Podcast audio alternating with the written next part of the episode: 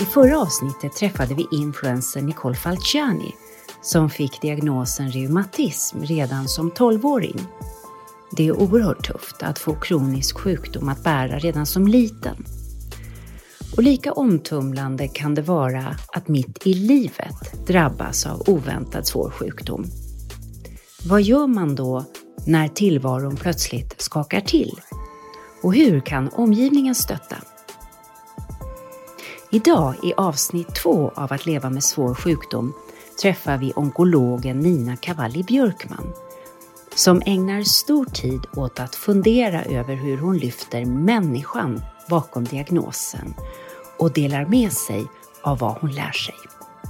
Och så möter vi Karinas man, Anders Nunstedt, musikjournalist på Expressen, fotbollsälskare och stor matlagare som berättar om hur han jobbar med sitt eget psyke och sin fysiska hälsa för att hantera en cancerdiagnos. Maten, tankarna, motionen, kompisarna. Vilka strategier skapar en fristad för honom och bygger styrka mitt bland tuffa behandlingar? Och hur har det gått för vår testare Anna i Gävle? Blev tacksamhetsboken en väg till mera ljus? Veckans krydda och veckans recept går också vidare i hälsans tecken. Att bli svårt sjuk, det innebär ju ett hot om livet. Är det fortfarande okej okay att dricka öl och titta på fotboll? Eller ska man bara sitta och vara existentiell och tänka planera sin begravning? Jag lärde mig mycket av det när jag jobbade just som sjukvårdsbiträde, att hela tiden vara med det som var friskt. Mm. Anders är helt, helt fantastisk. Hur han direkt gick in i någon slags fighting mode. Mm. Jag, jag tänkte så här, ah, men okej, nu ligger jag och grubblar på det här i två timmar då. Men sen ska jag göra det här. Alla dagar som är fram tills dess vi dör kan man fylla med olika saker. Sen ska jag se på den här Premier League-matchen. Sen ska jag eh, lyssna på den här skivan. Sen ska jag läsa den här boken. Sen ska jag gå ut på den här promenaden. Veckans hälsokompis. Dram, dram. Ja, det känns ju otroligt. Jag har inte hört vad han har sagt. Men eh, jag måste säga att jag är otroligt glad verkligen. Trött, stressad, nedkörd. Ska livet behöva vara så? Eller finns det en annan väg till djupare hälsa, mer glow, mer lugn och livskraft. Här i podden Hälsorevolutionen så får du det senaste inom hälsa. Jag heter Maria Borelius, biolog och vetenskapsjournalist. Och jag heter Karina Lundstedt och jag är förläggare och producent. Din nya hälsoresa, den börjar nu.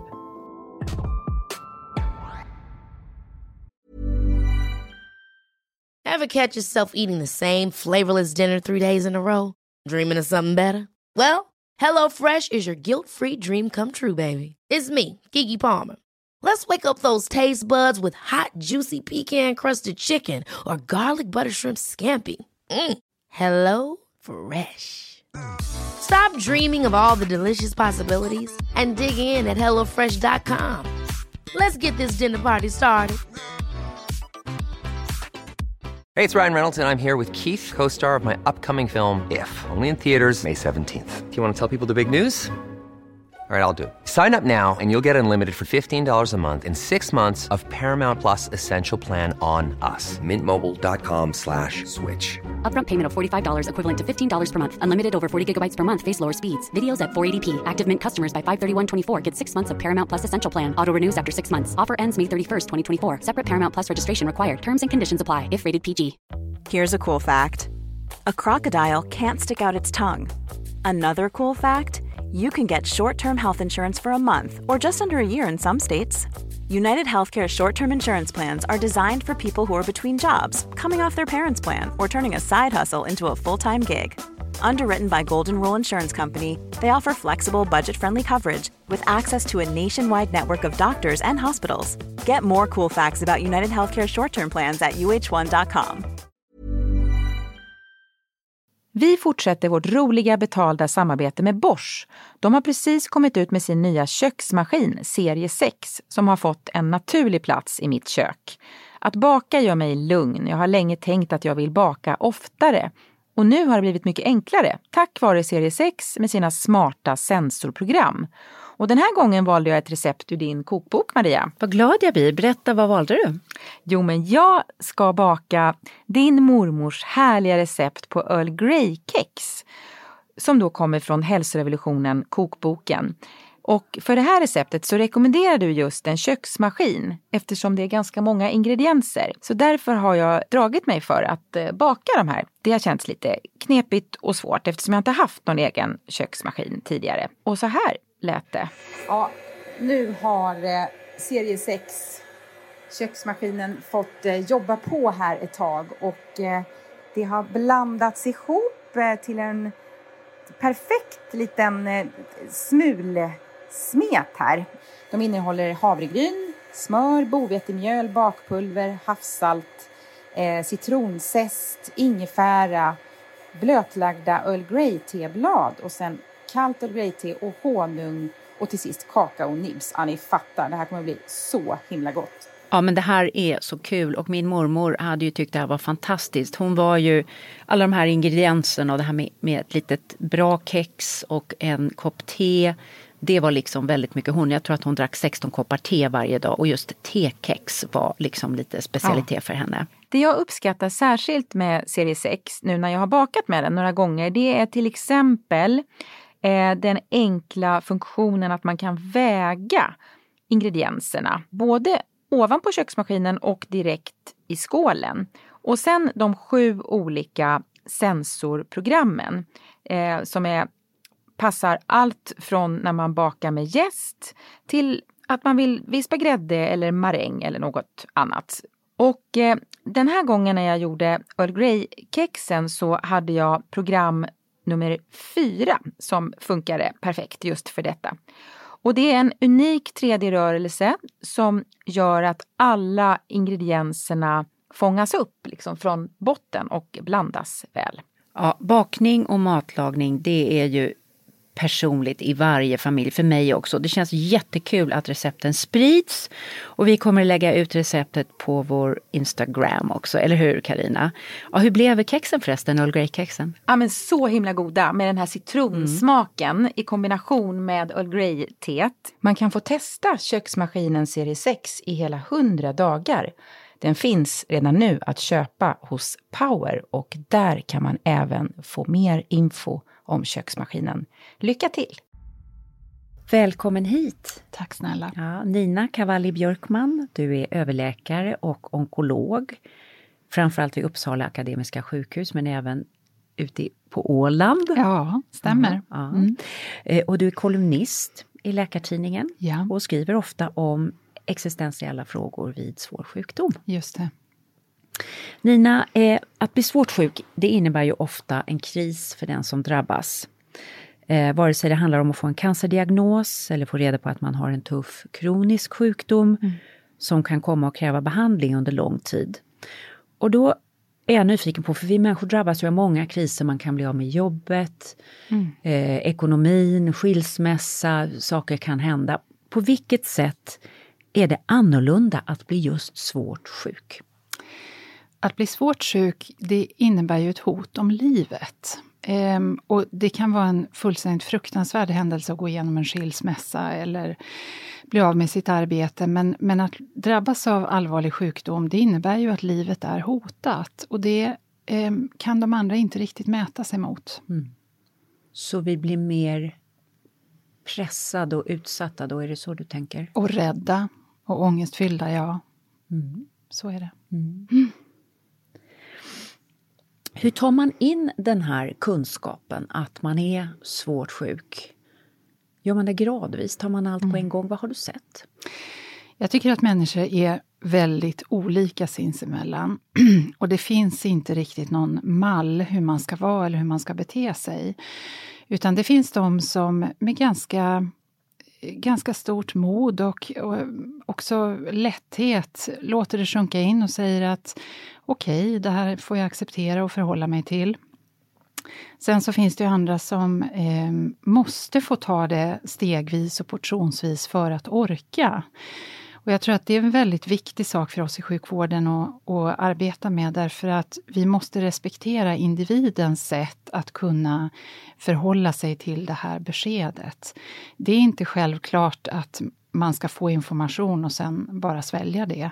Utan människor behandlar det här på olika sätt och eh, vi lär få lära oss att dansa med. Mm, mm. Mm.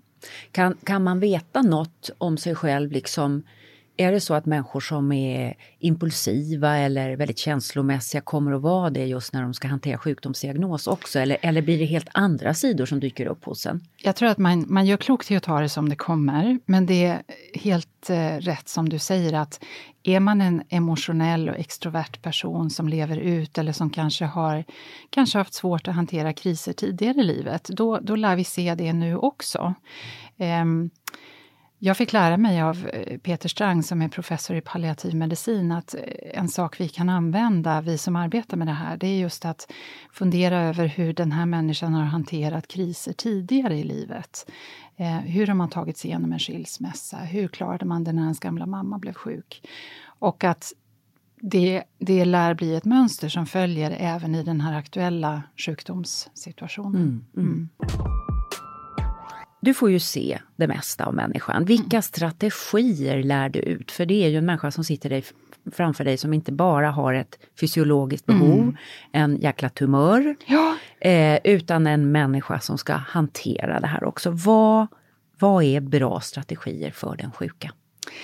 För det första så tror jag att det är ganska sällan jag behöver lära ut strategier faktiskt, vilket är glädjande. De flesta människor har strategier eller får av sin omgivning. Men vissa människor behöver hjälp och framförallt de som blir överväldigade. Eh, de som känner att de inte vet hur de ska ta sig från mitt mottagningsrum. Ehm, och då måste man i första hand, tycker jag, krympa tiden eh, och försöka att inte sugas in i det här långtidsperspektivet att hur ska det gå för mina barn och borde jag sälja sommarstugan och, och så.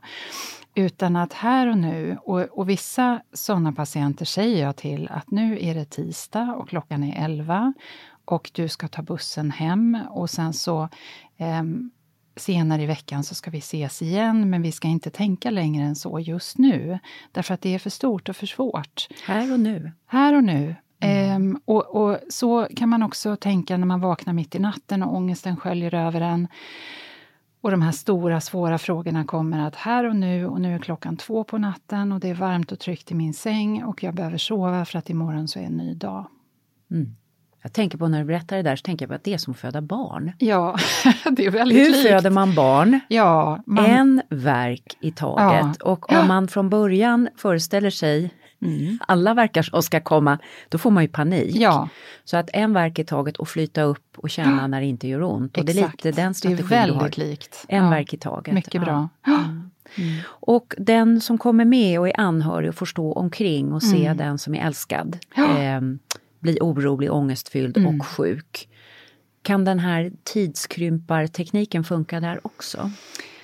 Ibland ja, ibland inte. Eh, det är ju tyvärr så att, att det är relativt vanligt att, att eh, människor parar ihop sig utan en tanke på vad man har för respektive copingstrategier.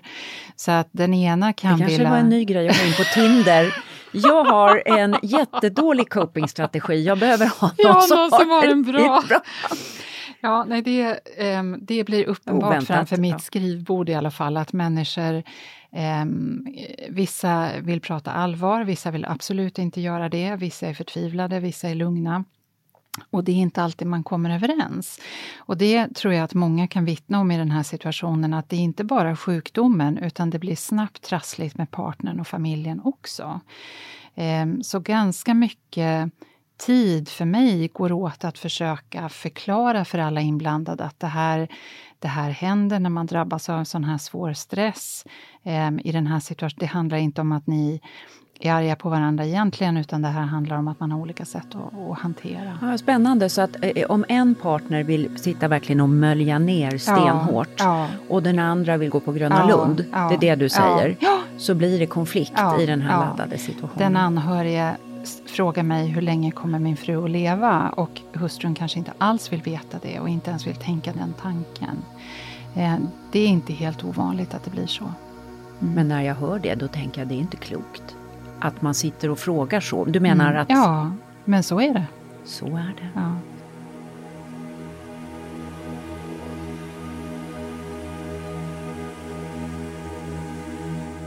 Du, en sak som jag själv har brottats med. Jag har haft två mycket nära vänner, en av mina bästa vänner och en nära vän som har dött i bröstcancer och ehm, har varit med mycket kring detta då eh, som vän. Och då har jag kunnat känna med båda dem att framförallt de sista månaderna de levde så ena dagen så skulle man bli 100 år gammal och vara med på alla barns studentexamen och nästa dag så ja, var slutet nära och, och man var liksom i oerhört förtvivlad.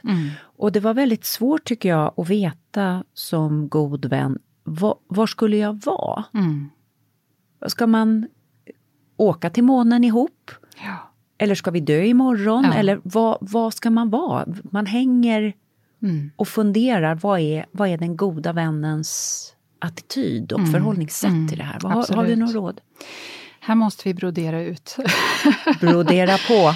Därför att det här, det här är någonting som jag eh, kan sörja i min egen yrkesutövning, att det tog mig så lång tid att förstå. För det här kan vara obegripligt även för oss i sjukvården förstås. Vi informerar någon om att eh, det finns en allvarlig sjukdom och att livet kommer att bli kortare än vad man hade önskat. Och sen så, bara några dagar senare så har den personen inte förstått någonting och pratar som du säger och leva tills man blir hundra och så. Och då uppstår i sjukvården en väldig oro att man inte har informerat rätt och så i värsta fall så skickas doktorn in och nöta in budskapet ett varv till. Och det har jag gjort flera gånger eh, i min eh, karriär. Och hur det, har du känt dig då?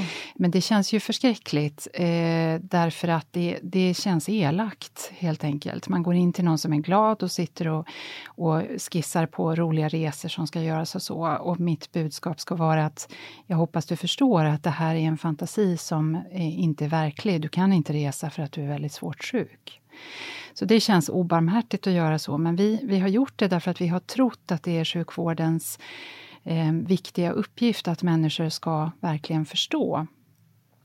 Eh, det tog mig säkert 20 år som läkare att förstå att det här tror jag är en av våra starkaste copingstrategier. Att man vissa dagar vaknar och orkar tänka tanken att man är svårt sjuk och kanske ska dö. Och vissa dagar så vaknar man och känner att idag ska bli en ganska bra dag. Och solen skiner ute och det är en vacker höstdag och det känns bra i kroppen och man äter frukost och det känns fortfarande bra. Och då börjar tankarna spinna iväg och eh, bäddas ner i trevliga saker. Vi kanske kan resa, jag kanske borde köpa den där sommarstugan. Jag kanske borde göra det här och det här med barnen. Och sen så går man iväg till läkarbesök hos mig och så sitter man och säger att jag ska resa till Kreta. Och då blir man orolig i sjukvården. Och vad gör du då istället? Nu för tiden så inser jag att den människan som pratar om Kretaresan kan lika gärna några dagar senare prata om döden, därför att det kan vara en annan sinnesstämning. Och det betyder inte att man inte har förstått, utan det betyder att man inte orkar vakna varenda dag och tänka på döden. Det tycker jag är djupt mänskligt. Det, det, är väldigt få människor som gör det. Så jag försöker att följa min patient och är det så att någon kommer och är på gott humör, känner sig bra i kroppen och vill prata om roliga fantasier, då gör vi det. Och sen så vet jag att några veckor senare så ses vi igen och då kan uppsynen vara en helt annan och då kanske vi pratar om döden. Så gör jag. Intressant. Just det här kom jag till själv på Mm. mitt lilla klantiga så att säga Mm. vänsätt. Att Ja, det, det här tog mig var, 20 år. Ja, nej men, det, nej men jag inte alls med sån sofistikering som du, men att det här var det enda mänskligt rimliga. Mm. För vem ska stå och tala om för någon annan exakt hur dens Mm. liv ska spelas ut? Inte ens en läkare Nej, kan Så- ju riktigt. absolut inte. Göra det. Nej. Så det är intressant, men det går på något sätt emot någon känsla av att man ändå vill vara sann. Mm. Så det är, du, du förstår att det Jag här förstår vad du menar. Ja, ja. Och jag, jag eh, det handlar inte, tror jag, om att man ska ljuga eller att man ska gå in i en psykos, två personer som lurar varandra, utan det handlar om att tillåta sig själv att vila i det som är behagligt. Mm. Få lite Och paus från Få sjukdom. lite paus, Mm. få andas mellan verkarna då, om Mm. vi gör förlossningsliknelsen. Ehm, och det kan man unna sina vänner och sina familjemedlemmar. Absolut. Mm. Jag vet att det finns bland er som jobbar med de här frågorna ett uttryck som jag lärde mig som heter middle knowledge, en slags mellankunskap. Mm. Att man är både mellan ett fullt medvetande om sin sjukdom men ändå inte. Kan du utveckla det där? Vad är det för någonting? Jag använder inte det begreppet själv, eh, men, men det är ju väldigt tydligt att eh, de allra flesta människor förstår och tar till sig informationen att jag har den här sjukdomen. Eh, men sen så måste man på något sätt kunna leva med den vetskapen men ändå leva vidare. De allra flesta dör ju inte dagen efter man får ett sånt här besked utan man kanske lever med sin sjukdom i många, många år. Och hur ska man göra det? Ska, är det fortfarande okej okay att dricka öl och titta på fotboll? Eller ska man bara sitta och vara existentiell och tänka planera sin begravning? Alltså det blir ju, det blir ju Det blir orimligt. absurt. Ja, det Ja. blir absurt. Utan man måste ju hitta en vardag i sjukdomen. Mm. Och jag tror att det handlar väldigt mycket om det. Och där måste vi som står omkring också vara tillåtande. Det är klart att man ska dricka öl och titta på fotboll om man njuter av det. Det spelar ju ingen roll. Utan det är ju bara ett Tvärtom. sätt att få andas emellan. Ja, få det. andas. Mm. Men eh, kan det här bero på att vi som står omkring eh, ofta blir rädda och dumpar rädslan Mm. på den? Jag kommer ihåg att jag jobbade som sjukvårdsbiträde i många år när jag gick och pluggade och eh, hade många svårt cancersjuka som jag vårdade då och eh, det här var ju i slutet av 70-talet, början av 80-talet och cancerbehandlingen hade inte kommit så långt och jag minns just en jul en man med stora tumörer som nästan växte ut i huvudet och de anhöriga som kom in och bara skrek av Ja. rädsla. Ja. Och då lärde jag mig att man ska aldrig dumpa sin rädsla på den som är sjuk. Den får Nej. man ta hand om någon annanstans. ja, verkligen. Är det så? Ja, det är förfärligt. Eh, men oundvikligt kanske i vissa lägen därför att människor är inte vana att se någon med tumörer som växer ut ur hårbotten. Men kan man... Eh, alltså jag, jag har alltid ömmat särskilt för de av mina patienter som har sjukdom som syns utanpå kroppen, för det är så stigmatiserande. Men man kan bara föreställa sig hur det är att leva i den kroppen och samtidigt eh, få eh, skräckreaktioner ifrån omgivningen. Det är verkligen sten på börda. Så ja, eh, man får andas djupt och notera knölarna i hårbotten och sen så får man prata med någon annan om det. Mm. Mm. Så det är när man, om man känner rädsla kring vännen eller den anhörigas sjukdom. Ja, eh, För det kan ju dyka upp saker som är läskiga och beteenden som är läskiga och så vidare. Så är ditt råd ta hand, var kan man ta hand om det då om man behöver? Ska man gå till en terapeut eller Jag ska man gå sjunga körsång eller vad är en bra strategi om man nu inte vill vara en sån som dumpar rädsla på den som är sjuk? Jag tror att man ska försöka hitta någon att prata med. Eh, och den någon kan vara en person i bekantskapskretsen som har, också har erfarenhet av svår sjukdom. Det kan vara någon via en patientförening. Eh, det kan vara eh, jag själv, det vill säga att man frågar doktorn. Eh, det kan vara en religiös företrädare om man har en sån anknytning. Men tankar som stannar inom en som man inte ventilerar, de tenderar ju tyvärr att växa och få väldigt konstiga proportioner. Så jag tror att det är klokt att hitta någon att prata med. Om man inte är illojal då mot den som är sjuk om man går och pratar med andra om sin rädsla eller kanske att man mm, tycker någonting är otäckt som man ser. Man, man är inte taskig och utelämnande då tycker du? nej, det tycker jag verkligen inte. Jag, jag tror att man får göra det som man behöver göra för att mäkta med den här väldigt svåra situationen som den närstående är i. Eh, den närstående har som uppgift att, att försöka stötta den sjuke. Eh, och det som krävs för att man ska klara av den uppgiften, det måste vi tycka är okej. Det är att ta ansvar för Ja. att orka Ja, tycker du? det tycker jag. Mm, absolut.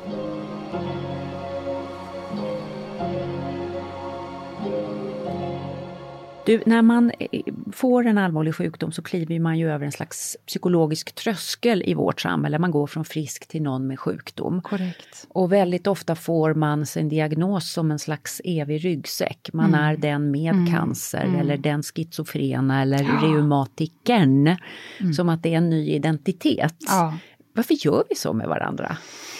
Vi Jag, människor. men jag tror också att det är rädsla. Det, det har säkert samma kärna på något sätt. Att det, eh, det känns bra att sortera in i fack så att man vet vad man har folk och det är hon och hon har bröstcancer och hon kanske hade bröstcancer för 20 år sedan men det är ändå hon som har bröstcancer. Eh, och det, det här är ju extremt olyckligt eh, därför att eh, man är aldrig sin sjukdom utan man är ju den man är och sen har man en sjukdom. Jag arbetar aktivt mot det. Jag försöker att prata med mina patienter om allt det andra som gör dem till de individer som de är. Och jag skriver emellanåt konstiga journaler där jag noterar vad de har för hobbys och vad hunden heter och sådana här saker för att jag tycker att det är väldigt viktigt. Mm. Om man eh, har eh, anhöriga och vänner som har svåra sjukdomar och man kommer på sig själv att falla in i det här Mm. etikettsättandet, vad kan man göra för att komma ur det? Finns det någonting, någon teknik eller något sätt att förhålla sig om man inte värderingsmässigt vill vara en sån som sätter stämplar på andra? Jag tror att man ska försöka tänka på människan. Vem är människan bakom? Eh, man gör ju sådär därför att som sagt, det, det är en rädsla och då har man på något sätt kapslat av det att, att nu har Sofia bröstcancer, tjoff, då, då placerar vi henne i den kategorin. Men vem är Sofia då? Och vad, vad har hon och jag för relation innan? Och vad, vad brinner hon för i livet? Och vad har vi gjort tillsammans? Och man måste påminna sig om allt det här andra. Skulle Sofia bli glad om jag ringer och föreslår att vi gör det här och det här tillsammans? Eh, och man vinner ju på det enormt som människa att eh, aktivt bearbeta sin rädsla för sjukdomar för att en dag så hamnar man där själv. Så det är egenskaper som är bra att ha. Mm. Jag lärde mig mycket av det när jag jobbade just som sjukvårdsbiträde, att hela tiden vara med det som var friskt. Mm. Och det hade jag väldigt glädje av när mina egna föräldrar blev sjuka sen. Absolut. att vara med det som är friskt och fortfarande Ja, fungerar. absolut. Tänker du så också? Ja, jag tänker så. Jag tycker att jag är så eh, välsignad verkligen, för jag har ett sånt himla roligt jobb. Jag får ju träffa alla sorters människor och jag får sitta och lyssna eh, när de berättar om sina liv och vad de har gjort och vad de brinner för. Ehm, och det är ju det är på något sätt en palett av hela mänskligheten som sitter framför mig på jobbet. Det är jätteroligt. Vad lär du dig då om människan? Oj, jag lär mig ödmjukhet tycker jag. Ehm, jag lär mig eh, hur människor hanterar enorma påfrestningar på ett fullständigt otroligt sätt. Och jag har fått följa så många människor genom svår sjukdom och hela vägen fram till antingen tillfrisknande eller att de dör i den sjukdomen. Och jag, jag får sån respekt. Eh, jag tycker att mina patienter är så tappra. Eh, och jag, jag tror mer på mänskligheten därför att jag ser att alla människor har egna sätt att ta sig igenom en sån här sak. Och det är fantastiskt.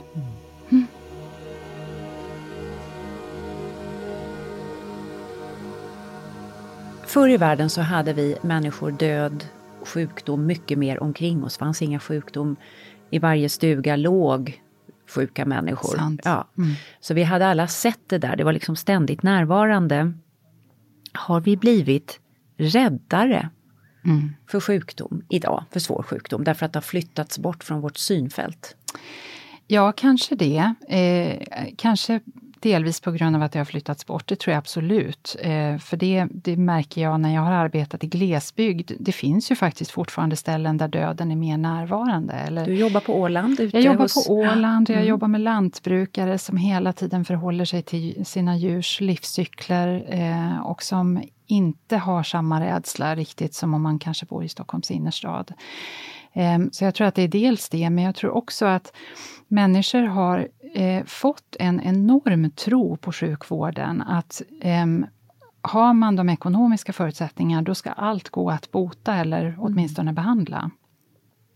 Och det har nog ökat vår rädsla därför att eh, när man inser att det inte riktigt är så, att det fortfarande finns sjukdomar som vi faktiskt inte kan eh, bota, så, så ökar det nog snarast på den här eh, cirkeln. Mm. Ja. Eh, du, om du skulle ge tre råd både till den som är drabbad av svår sjukdom mm. och den som står bredvid och försöker ge kärlek och vara stöd. Mm. Vad, skulle, vad skulle det vara? Om att jag tror att det första och viktigaste det är nog att inse att man lever tills man dör. Eh, det vill säga alla dagar som är fram tills dess vi dör kan man fylla med olika saker. Eh, och har man otur så fastnar man i ångest och oro och sitter dagarna i ända och, och eh, är olycklig över sin situation. Eller så försöker man att fylla dem med saker som man faktiskt njuter av och det kan man göra tillsammans. Så det är ju väldigt viktigt. Sen tror jag att den här dialogen människor emellan eh, också är viktig och eh, ibland är den levande och ibland så måste den tystna. Man måste få vara i fred också. Man kan inte prata om existentiella saker hela dagarna. Så att där får man försöka dansa eh, och följa varandra. Och den tredje saken är nog kanske att eh, kärlek kan överbrygga det mesta. Mm. Eh, jag tror att jag har, jag har sett patienter med ditt exempel med tumörer som växer ut ur huden på olika ställen. Eh, det spelar ingen roll. Eh, har man eh, ett fundament tillsammans i sin relation så klarar kärleken allt. Det och mycket starkare påfrestningar också. Mm. Så att man ska inte vara så rädd, utan man, man klarar sig igenom sådana här saker tillsammans. Nina Cavalli Björkman, ja tack, underbart att ha dig här och eh, jag rekommenderar alla som lyssnar på det här och tyckte om att höra till din vackra röst att läsa dina fina kolumner i Läkartidningen. Tack. För de finns på nätet och eh, de berikade mig väldigt. Vad ska du göra nu? Idag är min lediga dag. Mm, härligt, du jobbar hårt. ja, jag ja. jobbar 90 procent, så jag har en ledig dag eh, varannan vecka. Så idag så har jag eh, proppat in alla sådana här saker som jag inte hinner annars. Så det är en bra dag. Som att podda? Som att podda exempel. med er. Och nu ska vi gå till Gävle igen och se hur det går för Anna som håller på med sin tacksamhetsbok. Nu har det gått en vecka Eh, jag har eh, hållit i. Jag har skrivit tacksamhetsdagboken. Eh, och jag tycker att det har varit spännande. Det gick lite trögt första dagarna. Men det går lättare och lättare. Jag tycker att det är en rutin som Eh, Eh, ger ett lugn och en god känsla i magen innan man ska gå och sova. Jag tycker också att jag har eh, fått eh, lite perspektiv över saker som, som jag kanske vanligtvis inte reflekterar så mycket över.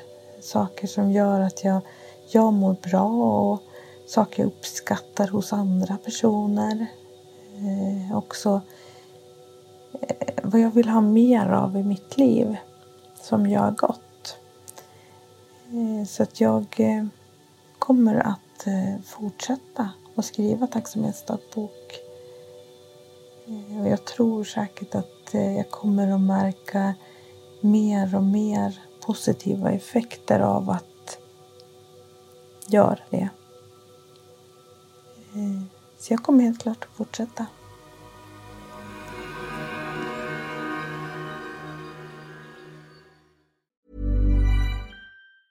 If you thought the only way to get a more defined jawline with natural looking results was through surgery, think again. Juvederm Volux XC is a non surgical injectable gel filler that improves moderate to severe loss of jawline definition and can help you achieve natural looking results with little downtime. Even better, this improved definition lasts up to one year with optimal treatment. No maintenance required. Improve jawline definition for a smooth, sculpted look with Juvederm Volux XC. For important safety information and to find a licensed specialist, visit juvederm.com. That's J U V E D E R M.com. Not for people with severe allergic reactions, allergies to lidocaine, or the proteins used in Juvederm. Common side effects include injection site redness, swelling, pain, tenderness, firmness, lumps, bumps, bruising, discoloration, or itching. There's a risk of unintentional injection into a blood vessel, which can cause vision abnormalities, blindness, stroke, temporary scabs, or scarring. Talk to a licensed specialist specialist to find out if it's right for you. Hi, I'm Daniel, founder of Pretty Litter.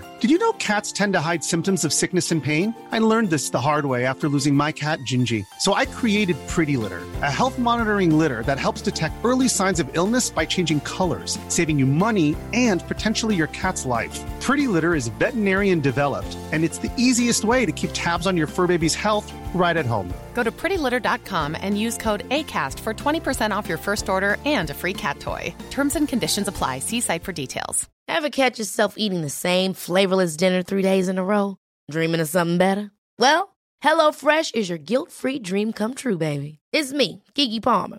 Let's wake up those taste buds with hot, juicy pecan crusted chicken or garlic butter shrimp scampi. Mm. Hello Fresh. Stop dreaming of all the delicious possibilities and dig in at HelloFresh.com. Let's get this dinner party started.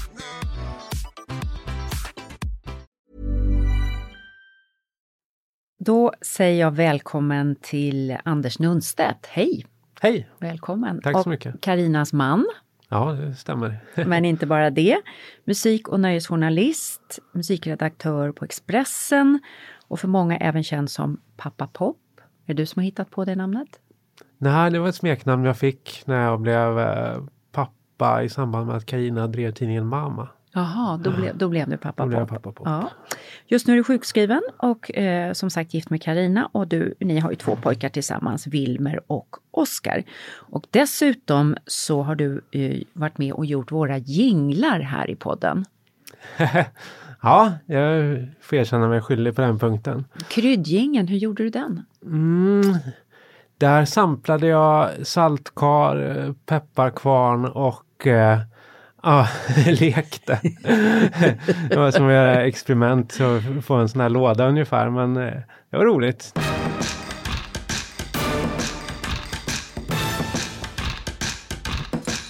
Jag Tack bara ler när jag hör den. Jag bara ler för att alltså, jag blir på så gott humör för det är någon kul busfaktor i den. Så den får man lyssna lite extra på.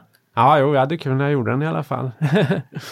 Du har också genomgått en eh, oerhört tuff cancerbehandling de senaste två åren med tre cellgiftsbehandlingar och lika många operationer. Men just nu har ni i familjen fått väldigt positiva besked.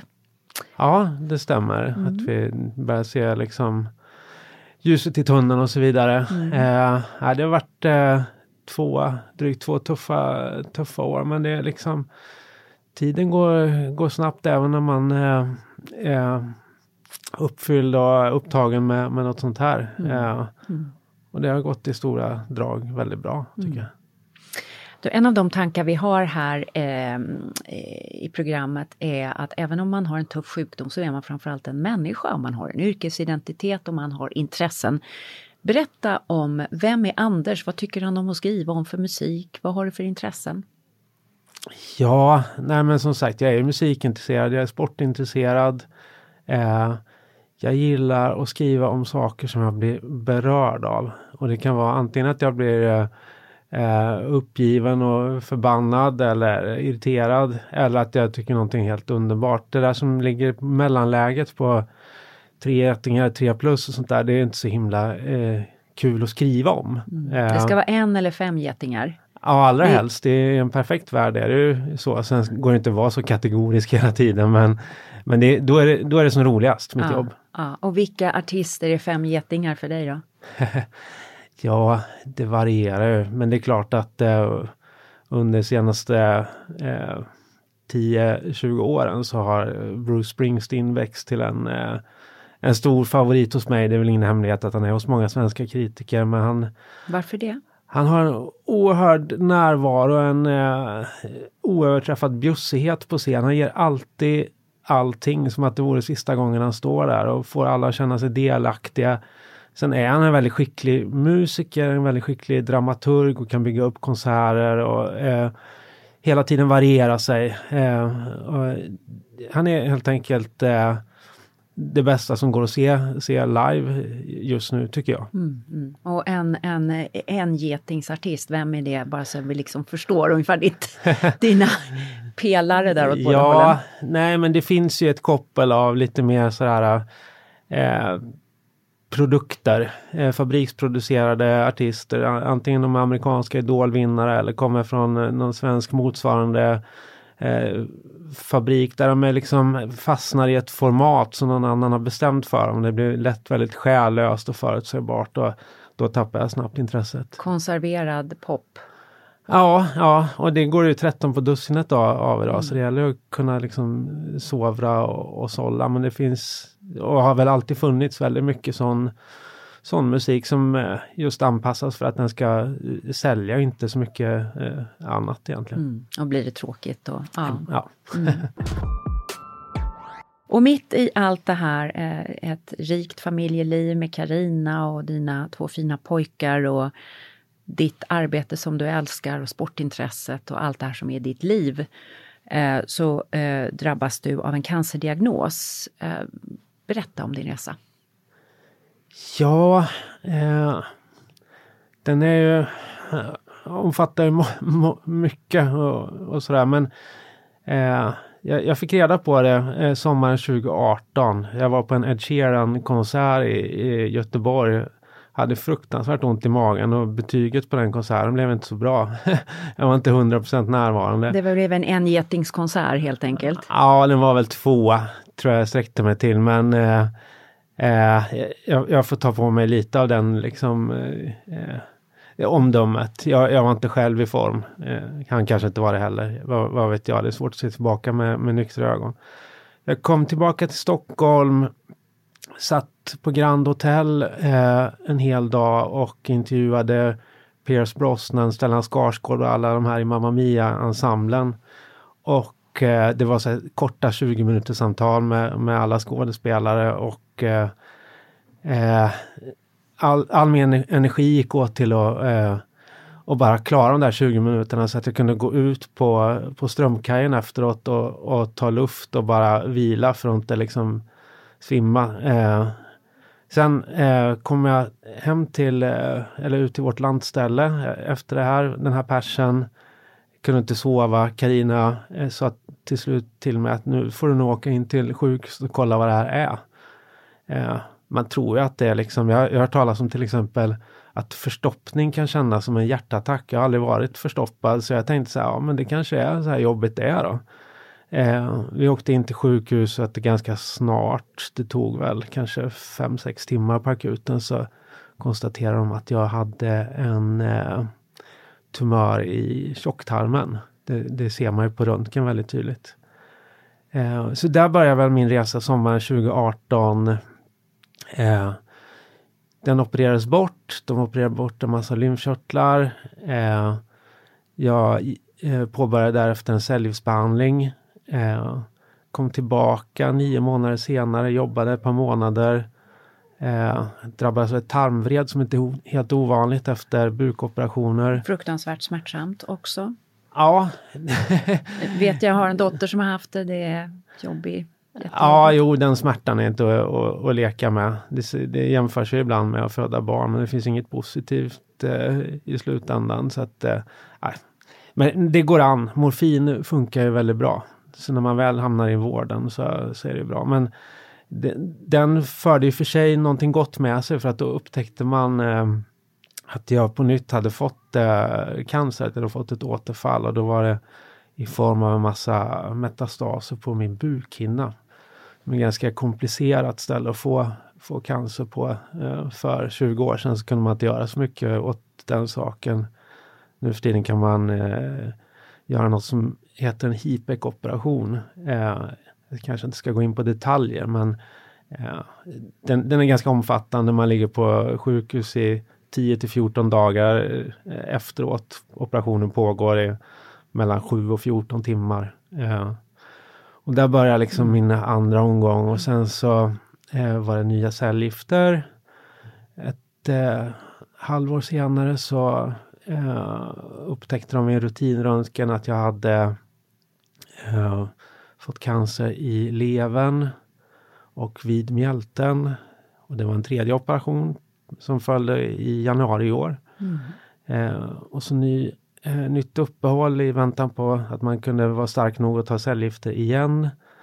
Eh, och precis eh, när jag påbörjade dem, då hade cancer i lever kommit tillbaka dessutom uppstått i lungorna. Sen så har jag haft ett halvår med en ganska tuff cellgiftsbehandling. De, de ökade på, de maxade allt vad de kunde och gjorde eh, lite nya kombinationer av cellgifter. Det finns ju så otroligt många.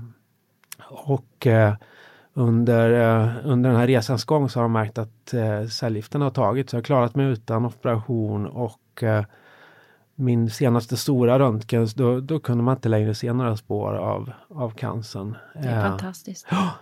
Eh, så att, ja, ja eh, helt otroligt. Men det är väl i, i långa drag ja. min cancerresa. Du har varit med om alla möjliga känslor då som man kan tänka sig. Ja, det är klart att det är omskakande att få, få ett cancerbesked. Man vet ju inte liksom vad det innebär. Det kan innebära så otroligt mycket. Eh, många klarar sig idag. Läkemedelskonsten mm. blir allt bättre. Mm. Samtidigt så är det ju en tredjedel av alla som någon gång i livet dukar under av just mm. cancer. Mm. Så du har behövt på alla plan liksom gå in och mobilisera ditt yttersta jag för att hantera det här. Och jag som har lite grann levt bredvid och hört genom Karina hon har varit så full liksom av beundran för dig och vilka strategier du har använt. Så berätta lite för, för mig liksom hur du har, hur har din inre dialog med dig själv gått? Hur har du pratat med dig själv? Ja, nej men mentalt ställer jag mig in på ganska tidigare att jag ville liksom inte bli min sjukdom. Jag vill inte identifieras av att jag, jag har cancer. Vad jag, menar du med det när du säger det? Eh, jag menar att eh, en del som blir sjuka eh, på något sätt går in i sjukdomen och möter världen utifrån den så att säga. Mm. Eh, den eh, genomsyrar allt man gör, allt man tänker, allt man säger. Eh, det är lätt att hamna där tror jag. Mm. Eh, men jag kände för min familjs skull, för mina barns skull, för min omgivnings skull och kanske allra främst för min egen skull, att jag vill inte hamna där. Det, det handlar inte om att jag eh, inte skulle låtsas om att jag, jag var sjuk. Det finns liksom ingen, ingen vinst i det och det finns ingen skam i att bli sjuk heller. Eh, men jag, jag, bestämde mig för att jag, jag tar liksom varje, varje sak eh, har sin tid. Jag tar varje steg för sig. Jag, jag tittade inte framåt eh, eh fyra veckor utan jag tog liksom behandling för behandling. Eh, de är ganska tuffa. Man mår ganska dåligt av att få cellgiftsbehandlingar till mm. exempel. Mm. En operation är ganska besvärlig. Man har ju mm. ont efteråt och är svag och så vidare. Och är man inne och rotar i, i buken så får man lätt ont i magen och blir illamående. Och, eh, så att jag, jag tog en sak i taget och för mig så har det varit en strategi som har funkat väldigt bra. Då, då har jag liksom inte hamnat i stunder av uh, hopplöshet utan jag vet att nästa sak kan jag klara av. Mm, du har tänkt varje steg och om du, låt oss säga att du är, har varit i en cellgiftsbehandling och du har kommit med långsiktiga orostankar. Vad, hur har du pratat med dig själv då för att gå tillbaka till, nej men nu, nu är jag här och nu. Nu tar jag den här dagen. Vad, vad, hur har liksom det, nej, nej, men jag har låtit mig själv få, få grubbla lite. Eh, men liksom en stund. Mm. Jag, jag tänkte så här, ah, men okej nu ligger jag och grubblar på det här i två timmar då. Mm. Eh, för jag tror att det är eh, farligt att, att liksom bara gräva ner allting mm. man går och bär på. Men så har jag samtidigt tänkt så här, men sen ska jag göra det här. Sen ska jag se på den här Premier League-matchen. Sen ska jag eh, lyssna på den här skivan, sen ska jag läsa den här boken, sen ska jag gå ut på den här promenaden. Mm. Sen ska jag laga den här maten. Det, det kan vara liksom små vardagliga ting men sånt som jag eh, uppskattar i vardagen så att man liksom kan fortsätta med sitt vanliga liv och då, då på något sätt så, så har det i alla fall för mig funkat att då kommer jag ur de här liksom grubblerierna. Mm. Jag ser mm. fram emot något kul istället. Mm. Jag, jag lurar mig själv lite kanske. Men det, det funkar, jag är lättlurad. Mm. mm. Ja, men det, det, låter ju med tanke på Nina Cavalli Björkman som vi precis har intervjuat här innan just den här typen av strategier är det som funkar. Vi pratade hon och jag om att det är lite som att föda barn. Man tar mm. en verk i taget och upptäcker att mellan verkarna gör det faktiskt inte speciellt ont. Alltså, man tänker inte hela loppet på en gång, man tar en verk i taget. Och ja, men det låter man... som en klok metafor. Eller man springer ett maratonlopp, så springer man ju en meter i taget. Mm. Eh, liksom, för, för att, och så har du tänkt lite grann. Sen har du gjort en hel del eh, livsstilsförändringar också. Berätta, vad har du gjort där? Ja, eh, en sak som var ganska enkel och, och liksom rätta till eller för, just göra någon slags förändring, det var ju kosten. Eh, så att jag, jag bestämde mig för att eh, sluta upp med, med kött helt enkelt. Och du var ju en enorm köttätare innan om jag har förstått saken rätt. Jo, jag var som en Texasbo när det kom till, till kött. Det, det, var det som liksom fanns på varenda meny egentligen. Beror till, till viss del på att jag är allergisk mot fisk, fågel och skaldjur så jag har liksom varit hänvisad till mm. kött eller grönt. Eh, men jag, jag ställde om det och det var liksom, det var inte så himla jobbigt som jag skulle eller som jag hade trott faktiskt. Eh, ställde du om det här över en natt eller tog det ett tag eller? Nej, jag ställde om till vegan först. Eh, men så insåg jag att jag behöver nog en del av de proteiner som finns mm. i till exempel ägg. Eh, så jag blev vegetarian istället. Mm. Eh, och då mådde jag väldigt, väldigt bra. Kände liksom inget eh, inga särskilda cravings efter, efter, efter kött eller någonting. Utan jag bara bestämde mig och jag märkte också att eh, jag blev lite lättare i steget. Jag fick mm. lite mer energi. Jag sov lite Intressant. bättre. Så hur åt du då ungefär under ett dygn när du ställde om? Jag åt mycket ägg till frukost. Eh, jag eh, drack eh, och dricker smoothies på morgonen. Hämtat recept från hälsorevolutionen. Typ snyggsmoothien? Ja, exakt den. Ja, alltid bra. Ja. Och sen så eh, har jag liksom försökt att jag har helt enkelt gjort research. Jag har läst allt från, från dina kokböcker, eh, eller dina böcker som mm. innehåller recept i alla fall, till allt annat som vi, vi har hemma i form av kokböcker. Mm. Och det mm. är rätt bra, bra att Karina är förläggare. Vi har ganska mycket kokböcker hemma. Mm. Så jag har liksom utbildat mig själv lite. Det har varit roligt. Mm.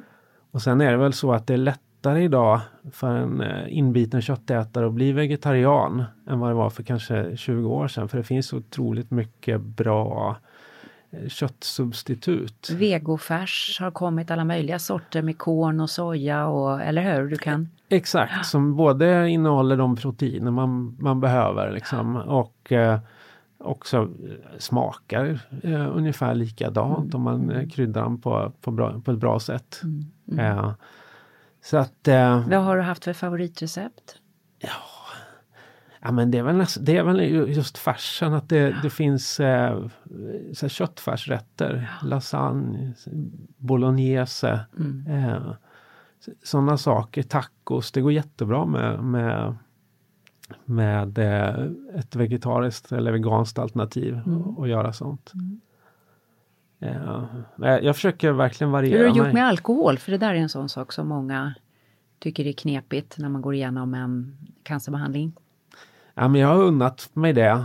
Eh, jag har inte druckit särskilt mycket drinkar och sprit, men vin har jag unnat mig. Sen så är det så att när man genomgår en behandling, då är det ungefär eh, jag har haft en cykel på 14 dagar. Det är 8-10 dagar där man inte har så mycket energi över. Så att då har jag liksom avstått alkohol då. och sen så när jag börjar må lite bättre, känna mig lite piggare. Så har jag unnat mig lite och sen får man ju liksom eh, vara var, var försiktig för att eh, det gäller att vara fysiskt stark för att kunna klara av de här behandlingarna. Även mentalt, mm. tror jag. Du får tänka som nästan en idrottsman gör inför loppen, liksom att parera hur man förbereder nästa cellgiftsbehandling och så vidare. Ja, nej men precis. Eh, och det, men just med, med alkohol, det har väl också varit eh, en sån här sak som jag liksom kunnat sätta upp som ett delmål under de här perioderna. Att, äh, men, den här fredagen då ska vi liksom grilla och så ska vi ta ett glas vin i solnedgången. Och, eh, det, jag har inte velat liksom riktigt försaka det för jag har inte fått eh, Det är ingen har sagt, som sagt till mig att det är helt eh, huvudlöst att mm. fortsätta att dricka måttfullt. Mm.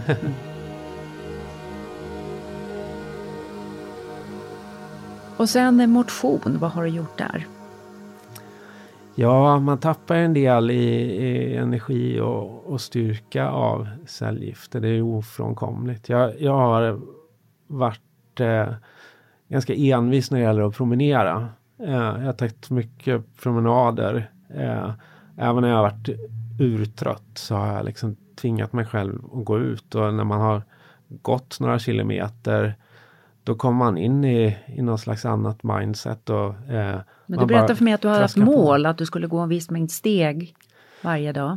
Ja, jag räknar inte steg utan jag räknar kilometer. Ja, men ja. Jag, jag, gick över milen eh, varje Oj. dag. Och eh, även om vi bor inne i, i stan större delen av åren så, så går man så pass långt då kommer man, då kommer man ut i en skog i Hagaparken eller i, i skogen utanför KTH där. Mm. Uh, uh, och just, uh, just att få komma ut lite i skogen och känna doften av fuktig, fuktig jord, höra löven prassla och inte komma ifrån stadens brus. Det, det, har varit liksom, det har varit min meditation under, mm. under den här sjukdomstiden.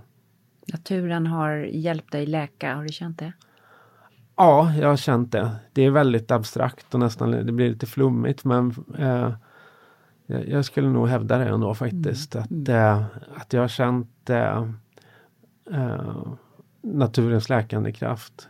Jag, nu när det har blivit Corona också så har jag isolerat mig lite. Vi har bott på vårt eh, vi har lyxen att ha ett sommarställe ute i skärgården. Så då har jag gått mycket i skogen där och då har jag verkligen känt liksom att kroppen fylls med, laddas upp med positiv energi när man är ute och, och, och går i, i naturen. Mm. Det, är, det, är, helt sjukt att jag inte insett det tidigare. Men bättre sent än aldrig då. Du menar du var en, en sån här lite mer hardcore storstadsmusikjournalist. Man liksom gå i skogen var för töntar. Var det så det var lite grann eller? Ja, jag tror nog att det är liksom en, en rest från när jag var liten. Mm. Eh, att det var så himla tråkigt när mamma tvingade ut den i, i skogen och sånt där. Jag, jag, vill ha en boll framför mig så jag kan springa och jaga eller mm. slå över nät eller någonting. Då har jag inga problem med att röra på mig. Mm. Men att bara vandra i skogen utan någonting i lurarna. mm. Men nu är jag där. Nu är du där. Ja. Nu är du där.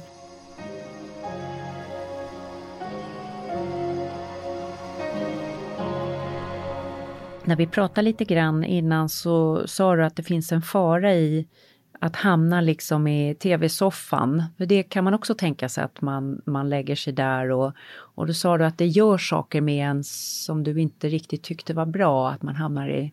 Kan du förklara lite hur du tänkte? Jag tycker det där var intressant. Ja, nej, men jag upptäckte väl ett tag när jag hade eh, plöjt igenom några serier sådär att eh, det blir väldigt passivt. Eh, att eh, slå på tvn är för mig en ganska passiv handling. Och att ta upp en bok däremot, det tycker jag är en aktiv handling. Då, då liksom tvingar man sig själv att öppna upp sitt liksom, inre, skapa bilder själv. Eh, man, man, man, gör någonting eh, och, och egentligen inte ansträngningen så mycket större. Det är bara liksom känslan av att eh, slå på en TV eller öppna en bok. Det är två helt olika känslor för oss människor idag 2020. Det har bara blivit så. Men jag märkte att när, jag, när jag suttit för länge i, i tv-soffan, då blev jag även passiv i, i, i tanken. Eh, kände att det påverkar mig på ett negativt sätt. som tur var så kunde jag väl själv liksom göra den mm, kopplingen, mm, att det, det, det, hängde ihop lite. Mm. Och du, så du kände att när du läste så mobiliserade det dig på ett annat sätt att också möta sjukdomen? Ja, nej men det gjorde det. Eh, och det, jag kunde också bevisa för mig själv att, att jag klarar av att, att läsa. För att eh, eh, är kroppen full med cellgifter och sånt där. Man har lite sämre koncentrationsförmåga. Man, ögonen går igen ibland. Man är lite tröttare. Eh, det är lättare att ligga och nicka till i en tv-soffa. Det gör inte så himla mycket. Mm. Eh, men sen eh, så märkte jag att eh, om jag bara liksom bestämde mig för att nu ska jag läsa den här boken eller den här tidningen, det här magasinet. Då, då, då klarar jag det och då, Mm. då blir det liksom någon slags eh, belöningseffekt eh, för mig också att- göra det. Mm. Eh, så då, då ströp jag tv-tillgången till mig själv lite, Mm. som man gör ungefär med, med ett barn som fastnar för mycket framför en skärm. Mm. Du blev liksom din egen förälder lite grann. Ja, Mm. ja men eh, exakt så. Du, eh, det är fa- fascinerande att höra om dina sofistikerade strategier som du har utvecklat. Men sen vet jag att en annan sak har varit väldigt viktig för dig och det är förstås din familj. Men också dina vänner. Ja. De vänner som har varit bäst mot dig, liksom, som har hjälpt dig mest. Vad har de gjort? de eh, har väl dels stått ut med att liksom höra, eh, lyssna på, på mina rapporter eh, slash beklaganden när jag råkat ut för något nytt bakslag. Eh, så de har funnits där eh, eh, så att jag liksom kunnat eh, ösa ur mig den, den biten lite för att sedan kunna gå vidare. Men framförallt så har de varit där liksom i vardagen i form av telefonsamtal och sms och eh, hört av sig eh, om helt andra saker. Man, man blir ju man hamnar ju på en annan plats i livet när man är sjukskriven. Man är ju väldigt mycket inom hemmets fyra väggar. Man tappar kontakten med, med sitt arbete, sina arbetsplats, sina arbetskamrater. Och att just då ha vänner som konstant hör av sig med skärmdumpar på eh, idioter som twittrar idiotiska tweets eller som eh, febrar inför kvällens eh, match i, i Champions League. Och, eh, eller bara liksom skickar en länk, Spotify-länk på, på någon ny bra låt Mm. de har hört. Det har liksom betytt oerhört mycket för mig. Mm. Och, eh, Du har fått vara människa och få lite paus liksom ja, från det hela. Ja men precis. Och det känns liksom bra för mig att, att känna att de har inte sett på mig som en stackars sjukling utan Mm. jag har liksom fortsatt att vara, vara den jag är för Mm. dem. Eh, även fast jag inte har varit i arbete och haft den här andra grejen och Mm. liksom deala med. Eh, så har vi ändå kunnat vara vänner utan att vi kunnat träffas så mycket. Så att det, ja, Om du skulle peka ut någon särskild som du känner liksom. Det, det är lite svårt på ett sätt för att eh, eh, det, det är så många som ryms det här. Alltifrån liksom familj och släkt och min, min bror och eh, mina arbetskamrater, mina nära vänner. Alla har betytt precis lika mycket. Eh, men eh, en av de som jag har pratat väldigt mycket med under de här åren när jag varit sjuk, det är Pascal Engman. Vi till exempel har ett väldigt eh, inbitet, nördigt fotbollsintresse som är koncentrerat kring Manchester United. Eh, vi gillar böcker båda två. Eh, vi gillar media. Mm. Eh, vi gillar att snacka skit. Eh, så han är en, av- Mm. en av många som jag eh, har fått mycket stöd av. Mm. Du, eh, slutligen vill jag höra med dig. Vi har Anna med oss här i programmet från Gävle som provar att göra en tacksamhetsbok varje dag trots att hon har fått en ganska tuff diagnos. Eh, och det här kan ju vara lite provocerande för vissa men om jag skulle be dig att tacka din sjukdom för någonting. Vad skulle det kunna vara? Ja, gud vad svårt. Det, eh, att lyfta fram något specifikt. Men det är ju så att när man eh, får ett besked om att man har en allvarlig sjukdom. Eh, det har ju läkarna sagt vid upprepade tillfällen att jag har en allvarlig form av cancer. Man får ett annat perspektiv på livet och på tillvaron om man värdesätter det man har eh, mycket mer. Det, det är en klyscha som eh, visar sig vara sann och det är, det är egentligen sorgligt att vi har så svårt att stanna upp i vardagen när livet rullar på och kunna liksom ta in det. Eh, men eh, ja, cancern har fått se, få mig att, att, se på livet med, med lite andra ögon. Uh, och jag har uh, hamnat hamnar ofta på ett ställe där jag är oerhört tacksam över att jag har en uh, så fantastisk familj, att jag har så otroligt fina vänner. Mm. och det, det, har gett mig liksom energi och styrka genom hela den här perioden och gör det fortfarande. Mm. Tack så mycket Anders Nundstedt för att du ville dela med dig av de här oerhört intressanta tankarna. Vad ska du göra just nu? Tack. Jag ska faktiskt ut och ta en lång promenad men nu, nu blir det nog Gamla stan idag tror jag. Mm. Det, det, är så härligt nu när det inte är några turister där. Mm. Skönt. Tack så mycket, ha det så skönt på din promenad och nu ska vi förstås gå till veckans krydda.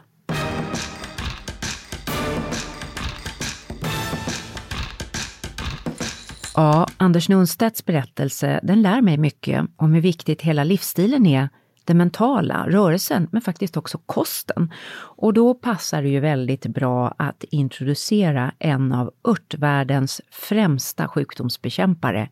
För veckans krydda är vitlöken. Ormbett, blåmärken, tandvärk, gulsot, tumörer. Det är ingen ände på vad vitlöken traditionellt ansågs kunna bemästra.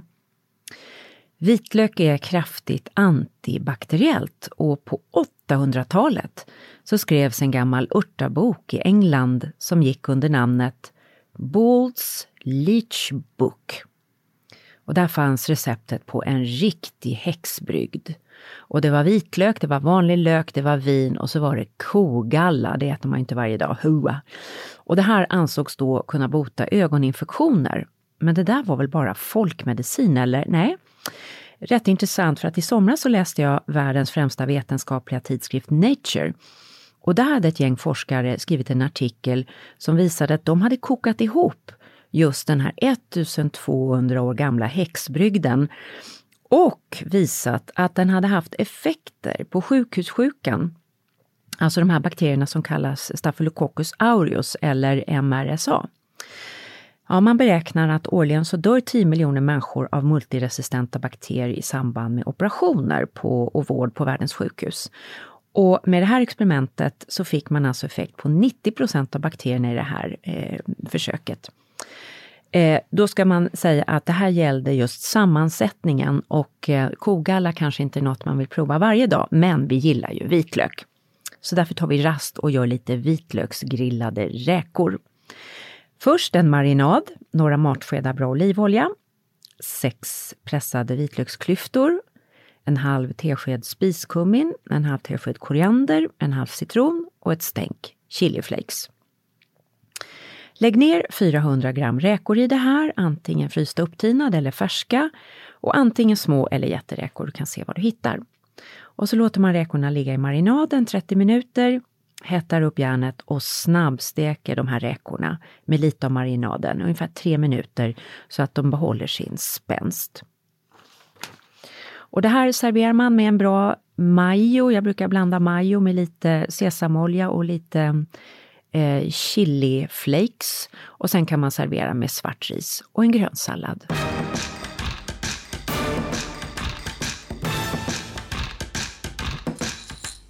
Hej Pascal! Är du där? Hallå? Hallå där, ja det är jag. Hej, hej, vad kul! Eh, jag vill säga grattis först eh, till dina fantastiska framgångar. Du är ju en av Sveriges absolut mest framstående thrillerförfattare. Så att eh, har man inte läst din serie om Vanessa Frank så ska man sätta igång direkt. Jag vill bara säga det så jag wow. inte glömmer det, för att vi, vi, vi pratar inte så ofta. Däremot så pratar, du, pratar du lite mer med min man och det är jag väldigt glad för ja, nej men verkligen. Ja, men tack så jättemycket. Det vad snälla ni är. Ja, men det är ju så här att eh, Anders har ju eh, suttit här i studion och berättat om vilka vänner som verkligen har lyft honom. Och vi har pratat det här avsnittet mycket om strategier för att lyfta vänner som har svår sjukdom. Det kan vara svårt att vara en bra vän, man alla vill göra sitt bästa men alla lyckas inte riktigt. Och du har tydligen träffat helt rätt. Och då eh, utnämner vi dig nu till veckans hälsokompis. Dram, dram.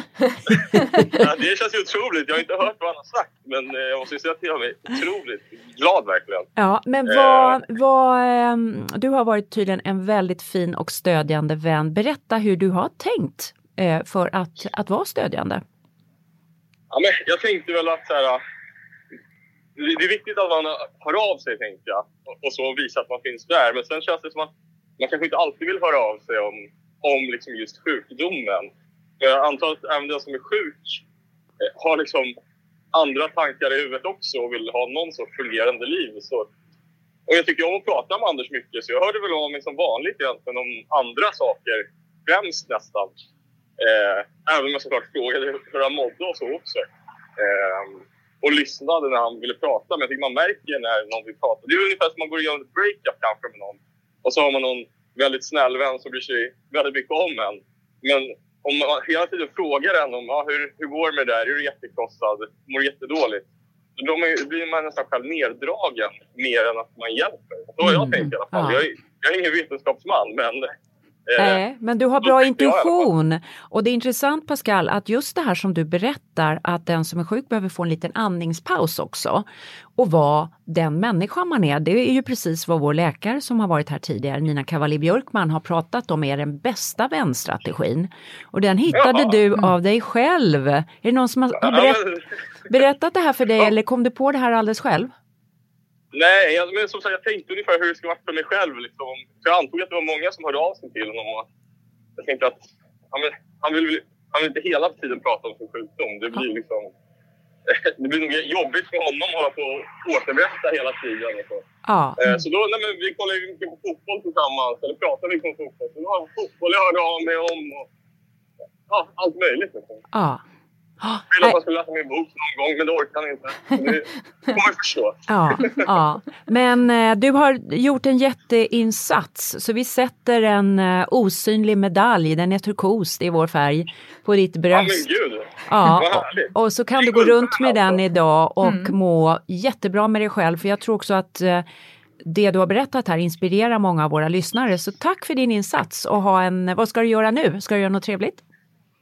Eh, nu ska jag gå och äta lunch med en kompis faktiskt. Ja, Eh, sen ska jag skriva. Så sen ska du det skriva. är en härlig dag. Jag Ja. Det låter Ja. som en superplan. Eh, Håller du på med en ny bok?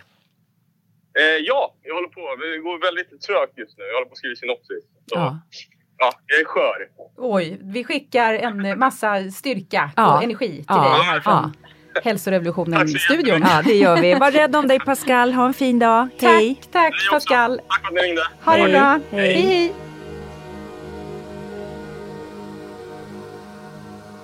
Ja, intressant det där att eh, allt strålar ihop i att man måste komma ihåg att eh, den som är sjuk också är framförallt en människa. Ja, Och ja. har intressen och copingstrategier och, och sådär som är individuella och att bry sig om det och inte bara se sjukdomen. Det är väl en lärdom? Fortsätta och, och vara sig själv och, Ja. och vara den kompis som man, som man är. Ja. Och, ja, försöka lägga sin oro åt sidan men det är ju jättesvårt så det är klart att man ska visa känslor och oro också. Mm. Eh, men eh, när det går försöka prata om, om annat vid sidan av Ja. sjukdomen. Och eh, Nina Cavalli Björkman, den här underbara läkaren eh, som varit med här, eh, sa en annan grej till mig också när vi pratade. Eh, och det är det här att om man tycker att allt det här med känslorna är lite jobbigt, för det kan bli det, gör något praktiskt. Gör en lasagne och gå hem med den. Eh, liksom, ta med en god sallad, gör någonting praktiskt. Det eh, kan alla ha glädje av. Så det behöver inte vara så komplicerat heller om man känner att man eh, snor in sig lite i det här känsloträsket. Som man kan göra. För det är inte så himla lätt. Ja, vi hoppas att vi har eh, kunnat dela med oss av eh, strategier och tankar. Det här är ju ett, ett ständigt arbete, eller hur? Ja, det är ett äh, jätteämne ju. Det det här jätteämne med och vi kommer eh, säkert tillbaka till sjukdom. det. Ja, Mm. det kommer vi ju behöva göra känner jag. Mm. Eh, på olika sätt.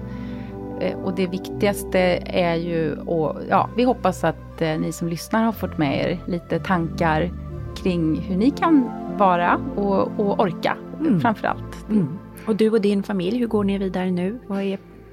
Det är nog samma strategi som vi har haft hela tiden. En dag i taget, eh, ett läkarbesök i taget. Men den här hösten är betydligt ljusare än eh, förra hösten. Så att det är jag, eh, vi alla väldigt, väldigt glada för. Och då kan man vila i det. Ja, vila så mycket vi kan. Det är ju väl det man måste ge sig faktiskt.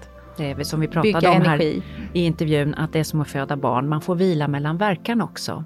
Just det. Att komma ihåg att då gör det faktiskt Ja. inte ont. Mm. Eller hur? Ja. Tack för att ni har lyssnat till Hälsorevolutionen. Och nästa gång, Karina, vad blir det då? Nästa vecka ska det handla om eh, ett av våra favoritämnen, nämligen andlighet. Ja, att finna sin andlighet. Och vad har det med hälsa att göra kan man tänka sig? Ja, nej, det har ju väldigt mycket med hälsa, visar ny forskning. Ja. Eh, Det kopplar till förundran och långlevnad visar det sig. Och eh, samtidigt så lever vi i ett samhälle där ja, vi är många som söker och försöker hitta nya vägar.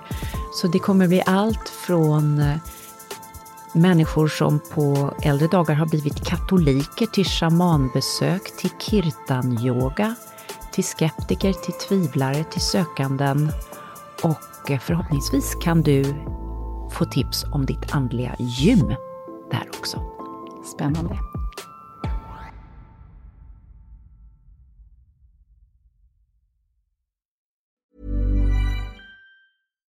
Hi, I'm Daniel, founder of Pretty Litter. Cats and cat owners deserve better than any old fashioned litter. That's why I teamed up with scientists and veterinarians to create Pretty Litter. Its innovative crystal formula has superior odor control and weighs up to 80% less than clay litter. Pretty Litter even monitors health by changing colors to help detect early signs of potential illness. It's the world's smartest kitty litter. Go to prettylitter.com and use code ACAST for 20% off your first order and a free cat toy. Terms and conditions apply. See site for details. Ever catch yourself eating the same flavorless dinner three days in a row? Dreaming of something better? Well, HelloFresh is your guilt-free dream come true, baby. It's me, Kiki Palmer. Let's wake up those taste buds with hot, juicy pecan-crusted chicken or garlic butter shrimp scampi. Mm. Hello Fresh. Stop dreaming of all the delicious possibilities and dig in at HelloFresh.com. Let's get this dinner party started. Even when we're on a budget, we still deserve nice things. Quince is a place to scoop up stunning high-end goods for 50 to 80% less than similar brands. They have buttery soft cashmere sweaters starting at $50, luxurious Italian leather bags, and so much more. Plus, Quince only works with factories that use safe, ethical, and responsible manufacturing. Get the high-end goods you'll love without the high price tag with Quince. Go to quince.com slash style for free shipping and 365-day returns.